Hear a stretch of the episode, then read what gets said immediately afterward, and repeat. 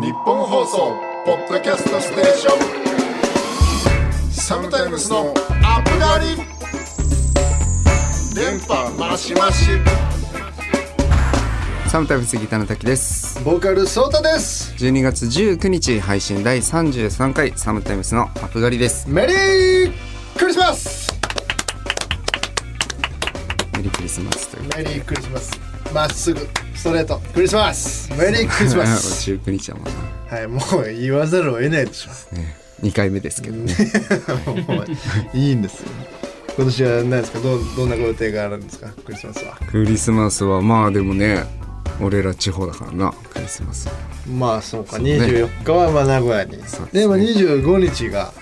てかもうなんか年々分かんなくなってんだけど、どっちが本番なのこれいやまあ分かんない、ね、年々分かんないわ。なんかまあでも24の風潮の方が強いんじゃないかな。なんかそんな感じあるよね。なんか明日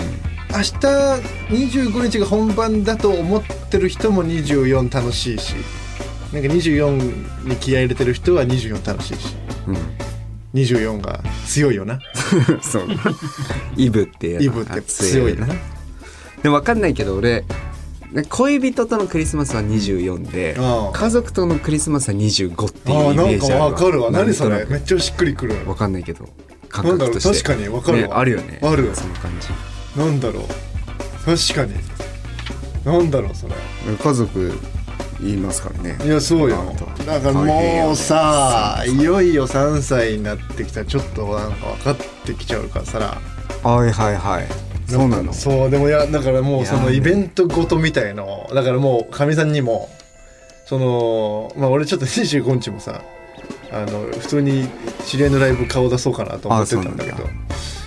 いや25は何だから24いないし、はいはい、あんた25の予定は何なんだよって、いやちょっとなんかライブでも顔出そうかなみたいな今思ってるの1個あるけどっつったらもう本当にいてみたいな、うん、25日はもう本当そういうの分かってるからイベントごと楽しみにしてるし、そういうの家にいないとすっごい怒るから最近。あ、そう？つって、まあまあじゃあもうそんな段階だったら全然それはもちろん家いますけど、ね、でもそのなんかさ、やっぱプレゼントじゃないですか。要はサンタさん来るじゃない。はい、でこうねやっぱ一年日だったじゃない。子供の頃ってもうクリスマスは、もう誕生日とクリスマスはもう一大事でしょ。でなんかそのやっぱテンション感でこっちでも上げる側だけどさ、いるからさ、まあ、その何欲しいのとかも聞くんだけど、なんか普通にスーパーに並んでるなんか1000円ぐらいのクリスマスのセットのこととかを言うのよ、うん、どうしたらいいんだろうみたいなのなんかちょっと最近かみさんと喋って、ね、ストレートにそれあげたらまあ喜ぶんだろうけど、まあ上げる側としてはちょっと物足りないみたいな。なんかね、もしかもコロコロ変わるしそうだね。それは子供だからな。何するんだから結局そんなコロコロ変わるんだったらなんかもうこっちのエゴで今後楽しめそうなものをなんかあげちゃうのか、まあ多分何あげても喜ぶは喜ぶわなっつって、なんかそんなことをなんか考えているんですけど、楽しみですね。なんかちなみにそのやっぱりクリスマスやっぱその北澤さんと話してるとやっぱり車の中のおしっこ行きたくて民家でトイレがなくてティッシュペーパーにしちゃった話をもうやっぱあれどうしてもやっぱ出てきちゃうんだけど出てきちゃいますね。もうちょっとなんかちゃんとした話にならないですか？ちゃんとした話ありますよ。あるんですか？いやそのおもろい話ではないです。ああいや全然もちろんその前の彼女とイルミネーション見に行ったりとか、どっか泊まったりとか、そういうこともちゃんとしてきましたよ。綺麗な思い出として全然そんな、はい、話のネタになるようなことではない。まずダントツでおしっこの話が一番話としてはなるほど。そうですね。まあまあ、ね、まあそんなこんなであれですだから一応今日ストレートになんかクリスマスの思い出のメールもしあったらちょっと送ってくださいということで募集してたんですけど、なんか一応ねいつだけ今日はなんか、まあ、いつだけというかちょっとご紹介できそうなのあるので、ちょっとリスナーさんのクリスマスの思い出メールちょっといつだけいろいろ来てたんで紹介したいなと思います、はい。これラジオネームはホーラモンさん。クリスマスの思い出。高1の時初めてできた彼女と地元の遊園地に行きました。彼女の休みの日の門限が15時というハードモードな家庭でなんとか初キスをしたかった僕はまあまあ青空が残る昼下がりの観覧車に彼女と乗りました。ただいかんせん周りが明るすぎてムードが全く出ず、それでもなんとかキスがしたかった僕は観覧車の床に膝をついて彼女の手を取り手の甲にキスをしました。年明けすぐに彼女には振られましたが、共通の友達に聞いたところ、観覧車の手のキスがメルヘンすぎて冷めたと言ってたらしいです。悲しい思い出でした説明スタートだな。すないね。いや、高1の時だったらすごいな。すごいね。手の甲にキスはすごいわ。俺も高1で。俺高1の時俺もう全く同じで、俺昼間の観覧車に乗ったわ。へえ。その時付き合ってた彼女と。しかもなんかちょっとその時なんか俺部活なんか出れないって言われてた時期で、定部の時期で俺、じゃあ部活出れないなら彼女と遊べんじゃんと思って。行ってその観覧車乗って、俺も隣に座るだけ座ってやっぱ一周して帰ってきたいや、いやしたな、多分俺はした多分したわ、した俺キスしたいやなんかフォーラムより上に入れたと思って俺はでも結果どうだろう、今思い返したら膝まずついて手の甲にキスする方が上にすら思えてきたないやでもこれ15時門限はまあハードだな。確かにね、ハードだね。いくつなんだろうフォーラム今。確かに今それわかんないけどね、いやいやいいねメール変すぎて冷めちゃったな。まあまあしょうがないねいや本当にありがとうございました。メールここにもいただいてということで本日ね12月15日は日本人初飛行の日ということで、なんでも1910年明治43年12月19日東京代々木練兵場現代々木公園で徳川義俊大尉が飛行したのが初の公式記録ということで、練兵場だったね代々木公園って。そうそうな。へー、まあ、初飛行なるほどね。まあこう飛ぶといえばなんかまあぶっ飛んでんなこの人みたいな人ってまあいますけど、まあ芸術家アーティストなんかも基本的にそんなぶっ飛んでるイメージがあるんですけど、ね、我々どうなんでしょうねこれどうなんでしょうね。飛んでる担当ねどっちなんだろう、これどっちなんですかね。今でもちょうどスタッフ含めて4人か勝負どっちなんだろう。どうなんだろうな。でもまあ俺は全然どっちも飛んでないどっちもまとも俺は滝さんだと思ってるんだけどな。あ、そう。どうなんだろう。飛んではないと思うけど、飛んではないんだよな確かに飛んではねなんかどうしよう、もっと飛ばなきゃだよねやっぱね。なるほどねなんかちょっとやっぱあれしましょうか、なんかちょっとブランディングしましょうかとどうだろう、ぶっ飛んでるブランディング。やっぱこうむずいよな。パッとやっぱどうなんだろうね。凡人考えつかないからな。だからタキを飛ばそうっていうコンセプトで。どうだろうね。どうしたらいいかな。やっぱ黒いとかはもう見た目でパッと飛んでる感じするもんね。まあ確かにな、ぶっ飛んでる感じするね。やっぱ見た目じゃない。だから最近そのタキさんさやっぱパールのネックレスとかしてるからさ、もうどっかに埋めちゃうとか、なんかどう、なんか両乳首真珠にしちゃうとかもう飛んでるよね。なんかすごい別にタトゥーとかじゃなくてなんかすごい脱いだらめっちゃなんかキラキラすんな滝さん今日みたいな、撮影の時とか着替えたらやたらキラキラすんなで両方光ってる乳首が。それからそのパールのネックレスがこう全部ラムネにできちゃう。全部ラムネにできるぞちなみに外してなんかもう舐めれるなんかずっとなんか最近たくさんなんか急にネックレス舐めるよねあれラムネなんだよ実はみたいなぶっ飛んでなんか疲れると舐めるとさ、ブドウ糖なのよ実はつってなくなっちゃうよね。そうだからちょっとあれね、月1ぐらいで変えてんの補充してとかまあぶっ飛んではいるけどね、まあ、ソータは飛べます逆に。そうちゃんでも飛んでる印象ないよね。ないよね。どうなんだ。それこそか見た目とかで言ったら俺そのあれじゃない、普通にまだワンエレバンドの時に三日月型の金髪のモヒカンとかしてた頃はなんか見た目的には飛んでたかもしれないね。もうおじさんだからね。そうなのよ。なかなか見た目でね、攻めれないよね。しかもなんかこうなんか急にもう中身飛んでるとなんかね、変な感じになっちゃうからな。だからやっぱ見た目いいとして、なんか毎日同じもの食べると。だからそうちゃんそれこそさ、年間400日ぐらいラーメン食べてるでしょ。そうね。年間400日はもうやばいことなの。タイムがおかしいけど年間400杯ね。ああ、年間400杯。400杯ぐらいはその麺。だからもう毎朝ラーメン。結構ぶっ飛んで。ああ、なるほどね。味見と称して毎朝。なんか一番良さそうだね。しかも意外とやれそう。ベランダで毎朝すげえやつで、しかもでもあと起きてね、カラカラカラそのまんまちょっとごめんちょっと火止めてと今日はなんか味噌汁のテンション感出してくれた。そうラーメンがいいじゃん。どうラーメン屋のブランディングって。いや嫌だシンプルに家にスープがあるってのが嫌だいやね、ちょっと考えておきましょうその辺もね。意味あるかということでこの番組は30歳を過ぎた2人組アーティストが最近あったことや音楽のことを話してお兄さんでありたいという思いを抱えながら憂いや喜びを共有するポッドキャストです。番組の感想や僕たちに聞きたいことはツイッターでハッシュタグアップ狩りをつけてつぶやいてください。メールもお待ちしてます。受付メールアドレスは upup@1242.com です。日本放送ポッドキャストステーション。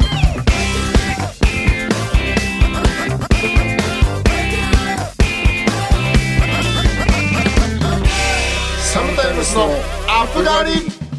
サムタイムスギターの滝です。ボーカルソータです。メールが来ています、はい、ラジオネームみかちゃんさん。Hope 先行配信お待ちしておりました。夏のマジックの抜ける空のような爽やかさとは違ったろうそくの暖かい日が似合う秋冬の曲って感じがしました。イントロからの懐かしいシネマのような包み込む感じも好きなんですが、サビに向けて徐々に盛り上がっていく曲調が明日に向けての私の背中を押してくれるような気が勝手にしていて、サムタイムスの優しさにあふれた素敵な曲だなぁと、今回もすっかり心をわしづかみです。インライのアコースティックバージョンもかっこよかったので、リリーパーではどんな姿を見せてもらえるのか、今からとってもワクワクしています。Hope EP も来月のインラインも楽しみにしています。冷え込む日も増えてきましたので体調など崩されませんようご自愛ください。はい、ありがとうございます。発売前のこれあれですね。そうです ね先行配信ということで、ありがとうございます、もう EP の方も発売されておりますけども、ね、ありがとうございます。感想メールありがとうございますということで、これそうだね、アコースティックバージョンなんか意外とできたね。意外とね結構ぶっつけだったけど、うん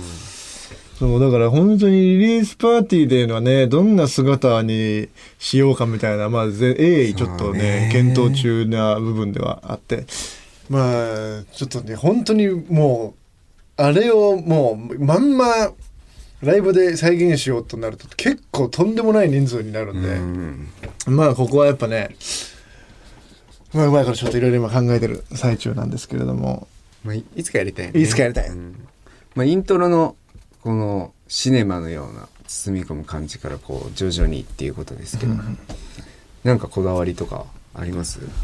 これねだからこだわりっていうかもうとにかくバラードっぽくなっちゃったんだけど、その最初だからなんだっけな、まあ、とにかくブラスがこの作曲の制作の一番最初の段階ではとにかくブラスのテーマがちょっとやりたいっていう部分と、うんね、あとはその、まあ、僕ら2人組で北田さんのギターと俺の歌から始まって、ね、結局でもどんどんこう仲間が増えていって最後ゴージャスになるみたいな曲にしたいなっていう方向性がもう本当に01の時に自分のイメージの中ではこのあった曲なので、なんかこのなんかねサビに向かって本当に徐々に楽器を足して盛り上がっていく曲調、これなんだみかちさん明日に向けての私の背中を押してくれるような気が勝手にしているってことですけども、めちゃくちゃありがたい感想ですね。これなんかもう制作冥利に尽きて、やっぱりサビのね一番最後だから MV の花びらが散るらへん、なんかまああの辺をちょっとめがけて、だからあそこまでにこうどういう道筋をたどるかみたいなところがもうめちゃくちゃ大変だったんで、今回のホープの制作に関してはなんかこういうご意見ねいただけるとすごいやってよかったなというほっとしておるところですけども。力ありますよね。まあね、撮影もよかったね。よかったね。あの子可愛かったんだよ、あのねちっちゃい子ね、 5歳とかだったんだよな確か、あの子。あの子ね可愛かったよね。ずっと後ろでキャッキャキャッキャしてて、こっちも元気いただきました。ありがとうございました、はい、その他感想メールたくさんいただいております。ありがとうございます。ありがとうございました。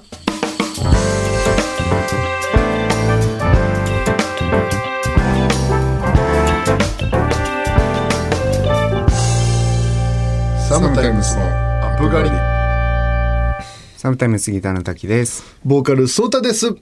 サムタイムスのアップ狩りをお届けしておりますということで、さっきも言ってたけどホープのさはい、MV のさ撮影の後にさ、はい、ちょっとみんな車止めてからみんなでちょっとご飯行ったじゃない。焼肉食べに俺らだっけ、プロデューサーと、はいはいはいはい、そうカメラマンとかとさ、はいはいはい、ちょろっと焼肉屋さんね行ったじゃない、うん、でまあ俺ら普通に食べてたんだけど、うん、途中さ焼肉食べてたらもうイケメンと美女外国人、はいはいはい、隣にながっちり腰に手回してさ、はいはいはい、来てたね、入ってきたじゃない。なんかもうこんな焼肉屋にみたいなテイストの2人組が入ってきて確かにもうあそこだけスポットライトが当たってるぐらいのなんかもうそんぐらい雰囲気ある本当にかっこいい2人組だったんですけど、よく見たら男の人の方があれローマのジャケット着てたのよ。AS ローマっていうまあかつては中田秀がいたもうトッティフランス、まあ、サッカーの、ね、チームなんだけどサッカーチームのエースローマってチームがあるんですけど、日本人の有名な中田英寿さんがいたもうセリアイタリアのもう古豪、まあ今も強いんだけどもう超名門、そこのこうジャケットを着ててさ、そこの男の人がで俺まあパッとそこのジャケットを見て思い出したんだけど、確か撮影のね 2,3 日前にそのローマが、うん確かね名古屋グランパスだったと思うんだけど、ローマが愛知に行ってグランパスと試合するみたいなのがあったのよ確か。普通にサッカーの試合が日本で行われたってこと。そうそうでだからその今ワールドカップ期間中だから、うんまあ、世界中のリーグ一旦お休みしてるんだけど、うん、だからその合間にこう来ててでだからね各国さワールドカップ期間だからもちろんその強い有名選手はみんな代表行ってるから、うんうんうんうん、まあそんなになんか例えば今パリ・サンジェルマンとかが来たとしてもメッシとかはいないんだけど、うんうんうん、たまたま今年さヨーロッパのやっぱ予選のレベルが高すぎて、うん、イタリア代表が出れてないのよ。なるほど。でローマが来てる、はいはいはいはい、っていうことはこれイタリア代表はいるなと思ってローマに。なるほどなるほど。これワンチャンスター選手説あるなと思ったのよ、うんうんうんうん、俺でもう結構体もがっちりしてたし、うん、すんごい綺麗だったから、うん、一緒に来てる女の人もで男の人もめちゃくちゃ顔立ちがきくて、うん、これなんかいるなと思って。で俺もうワールドカップのサイトがあるんだけど各国代表が載ってるサイトが、うん、もうすぐそこ行ってでまあ今ね多分25、6人いるのイタリア代表ね、うん、ワールドカップ予選を戦った人たちでまあその名前の横に所属クラブも出てるからさ、うん、エースローマって書いてある、うん、その人たちを片っ端から検索して、はいはいはい、で顔見てあこの選手じゃないなで顔見てこの選手じゃないなとかってずっと検索してたんだけど、うん、そしたらなんか俺らの焼肉屋の多分バイトの子とかもサッカー好きな子がねそのお店の人で多分サッカー好きな子がいてさ、まあ、注文取らなきゃいけないからさその店員さんがそっちの席のイタリア人カップルと喋ってんだけど、うん、なんかちょっとまあ盛り上がってんだねやっぱり、うん、その後もサッカーのローマみたいな話でちょっと話してて、うんうん、でわいいな話しかけてるよいいなと思いながらそのあれを見ながらちょっと俺も早くなんか特定しないとみたいな気持ちでさめちゃめちゃ検索してたんだけどそしたらあ候補の人なんだみたいな感じで結局その店員さんとその人が喋ってたらそのイタリア人の人はローマの広報の人だったのよ。なるほどね。プレイヤーじゃなくて、ね、選手じゃなくて、はいはいはい、でなんか俺そこですごいなんかすごいハッとしてあ、候補の人かと思ったのと同時に、俺もう今イタリア代表の今俺現役の人なんか俺一人も知らないのよ、うんうんうん、でもなんかなんなら俺そのイタリア代表の名前でローマで検索して顔がその人だったらお前なんとかなんたらだろって言って一緒に写真まで撮ろうかなぐらい思ってたのよ俺。あ、なるほどね。浅ましいなと思って非常に浅ましい行いだなと思ったんだけど、なんかないそういうのないわ俺はマジ。なんか俺やっぱこう昔のそのミーハー感だったりさ、知ったかしたいみたいなさ気持ちってさ、なんかこう大人になるにつれて抜けていくもんだなと思ってたんだけど、はいはいはい、なんかすごいその行為どうなんか俺してたらなんか全く抜けてないなと思って俺そういうミーハー心、ね、ミーハー心みたいな、ないそういうなんか。いやーだって知らないんでしょ。そうでもなんか今ワールドカップも盛り上がってるしサッカーも盛り上がってるしイタリア代表がたまたま日本に来てたんだったらなんかこれなんかすごい人なんじゃないかみたいのでなんか検索しちゃったんだけど、あ、ないかあマジ。いやだから知ってる人で、まあ、そう自分がすごい好きな人が例えばいて、うわ話しかけようかなどうしようかなとかサイン欲しいなとか、写真撮りたいなと思う気持ちはもちろんわかるけど、そのなんか有名っぽそうみたいなので誰だみたいな、なんかそれで要は渋谷でさこう撮影してるモデルの人がいたらさ、あの有名人誰だろうみたいなのと一緒ってことでしょ。まあだからそこはまあそう一緒でも一緒。いやないなそれやべえ俺この突き放されるところ想定してなかったから全然受け身取れないよ今もうマジか。浅ましいね反省するわ改善気をつけるじゃあ気をつけます日本放送ポッドキャストステーション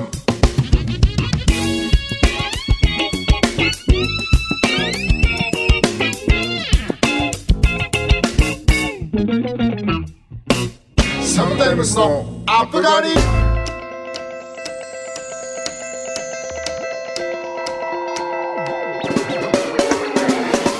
そろそろ別れの時間です。サムタイムスからお知らせお願いします。はい、サムタイムスからお知らせです、12月7日に、発売となりましたサード EP Hope EP こちら絶賛発売中でございます。ぜひぜひチェックよろしくお願いいたします。お願いします、はい、そしてですね、まず先にじゃあいこうかな。この Hope EP のリリースイベント、こちらがですね来年の、2023年1月15日の日曜日に恵比寿のリキッドルームで行われますニストということで、もこちらの黒いシェフコックスミポリポリ電気ワナヤラウィークエンダーズを迎えた一デイパーティーですので、ぜひぜひ遊びに来ていただければと思っております。そしてその他ですと、年内ですね、こちら12月の23日なんで、まあ来週今週かもう今週なんですけども、大阪の梅田シャングリラにて行われますHello, My Friends Vol. 3に出演いたしますので、こちらもぜひぜひチェックよろしくお願いいたします。お願いします。ちょっとね前後しちゃうんですけど、Hope EP の、リリース記念としてインストアのイベントも実はこちらございまして、はい、こちらもね、12月22日が、ヌーチャイマチ店タワーレコードなんですけど、ヌーチャイマチ店24大阪で、24日が名古屋ファルコ店、はい、来年の1月12日が横浜ビブル店で、こちらインストアライブでなんか特典会みたいなやつもちょっとございますので、初めてですね。インストアは本当に全然買っていただいてない方でもどなたでも観覧、いただけますんで、ぜひちょっと賑やかしに来ていただければなと思っております。その他最新情報は我々サムタイムスのツイッターやインスタグラムホームページをチェックしてください。この番組は月曜夜7時頃に更新されますんで、またここでお会いしましょうということで、はい、はい、よろしくお願いいたします。楽しみですね。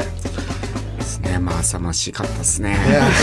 すみませんでした。どうしたらいいのか。いやだからまあやっぱちょっと思ったのは、その写真を撮ろうと思ったわけじゃん、はい、で広報の人だからやめちゃって、はい、やっぱその広報の人でも一緒に写真撮って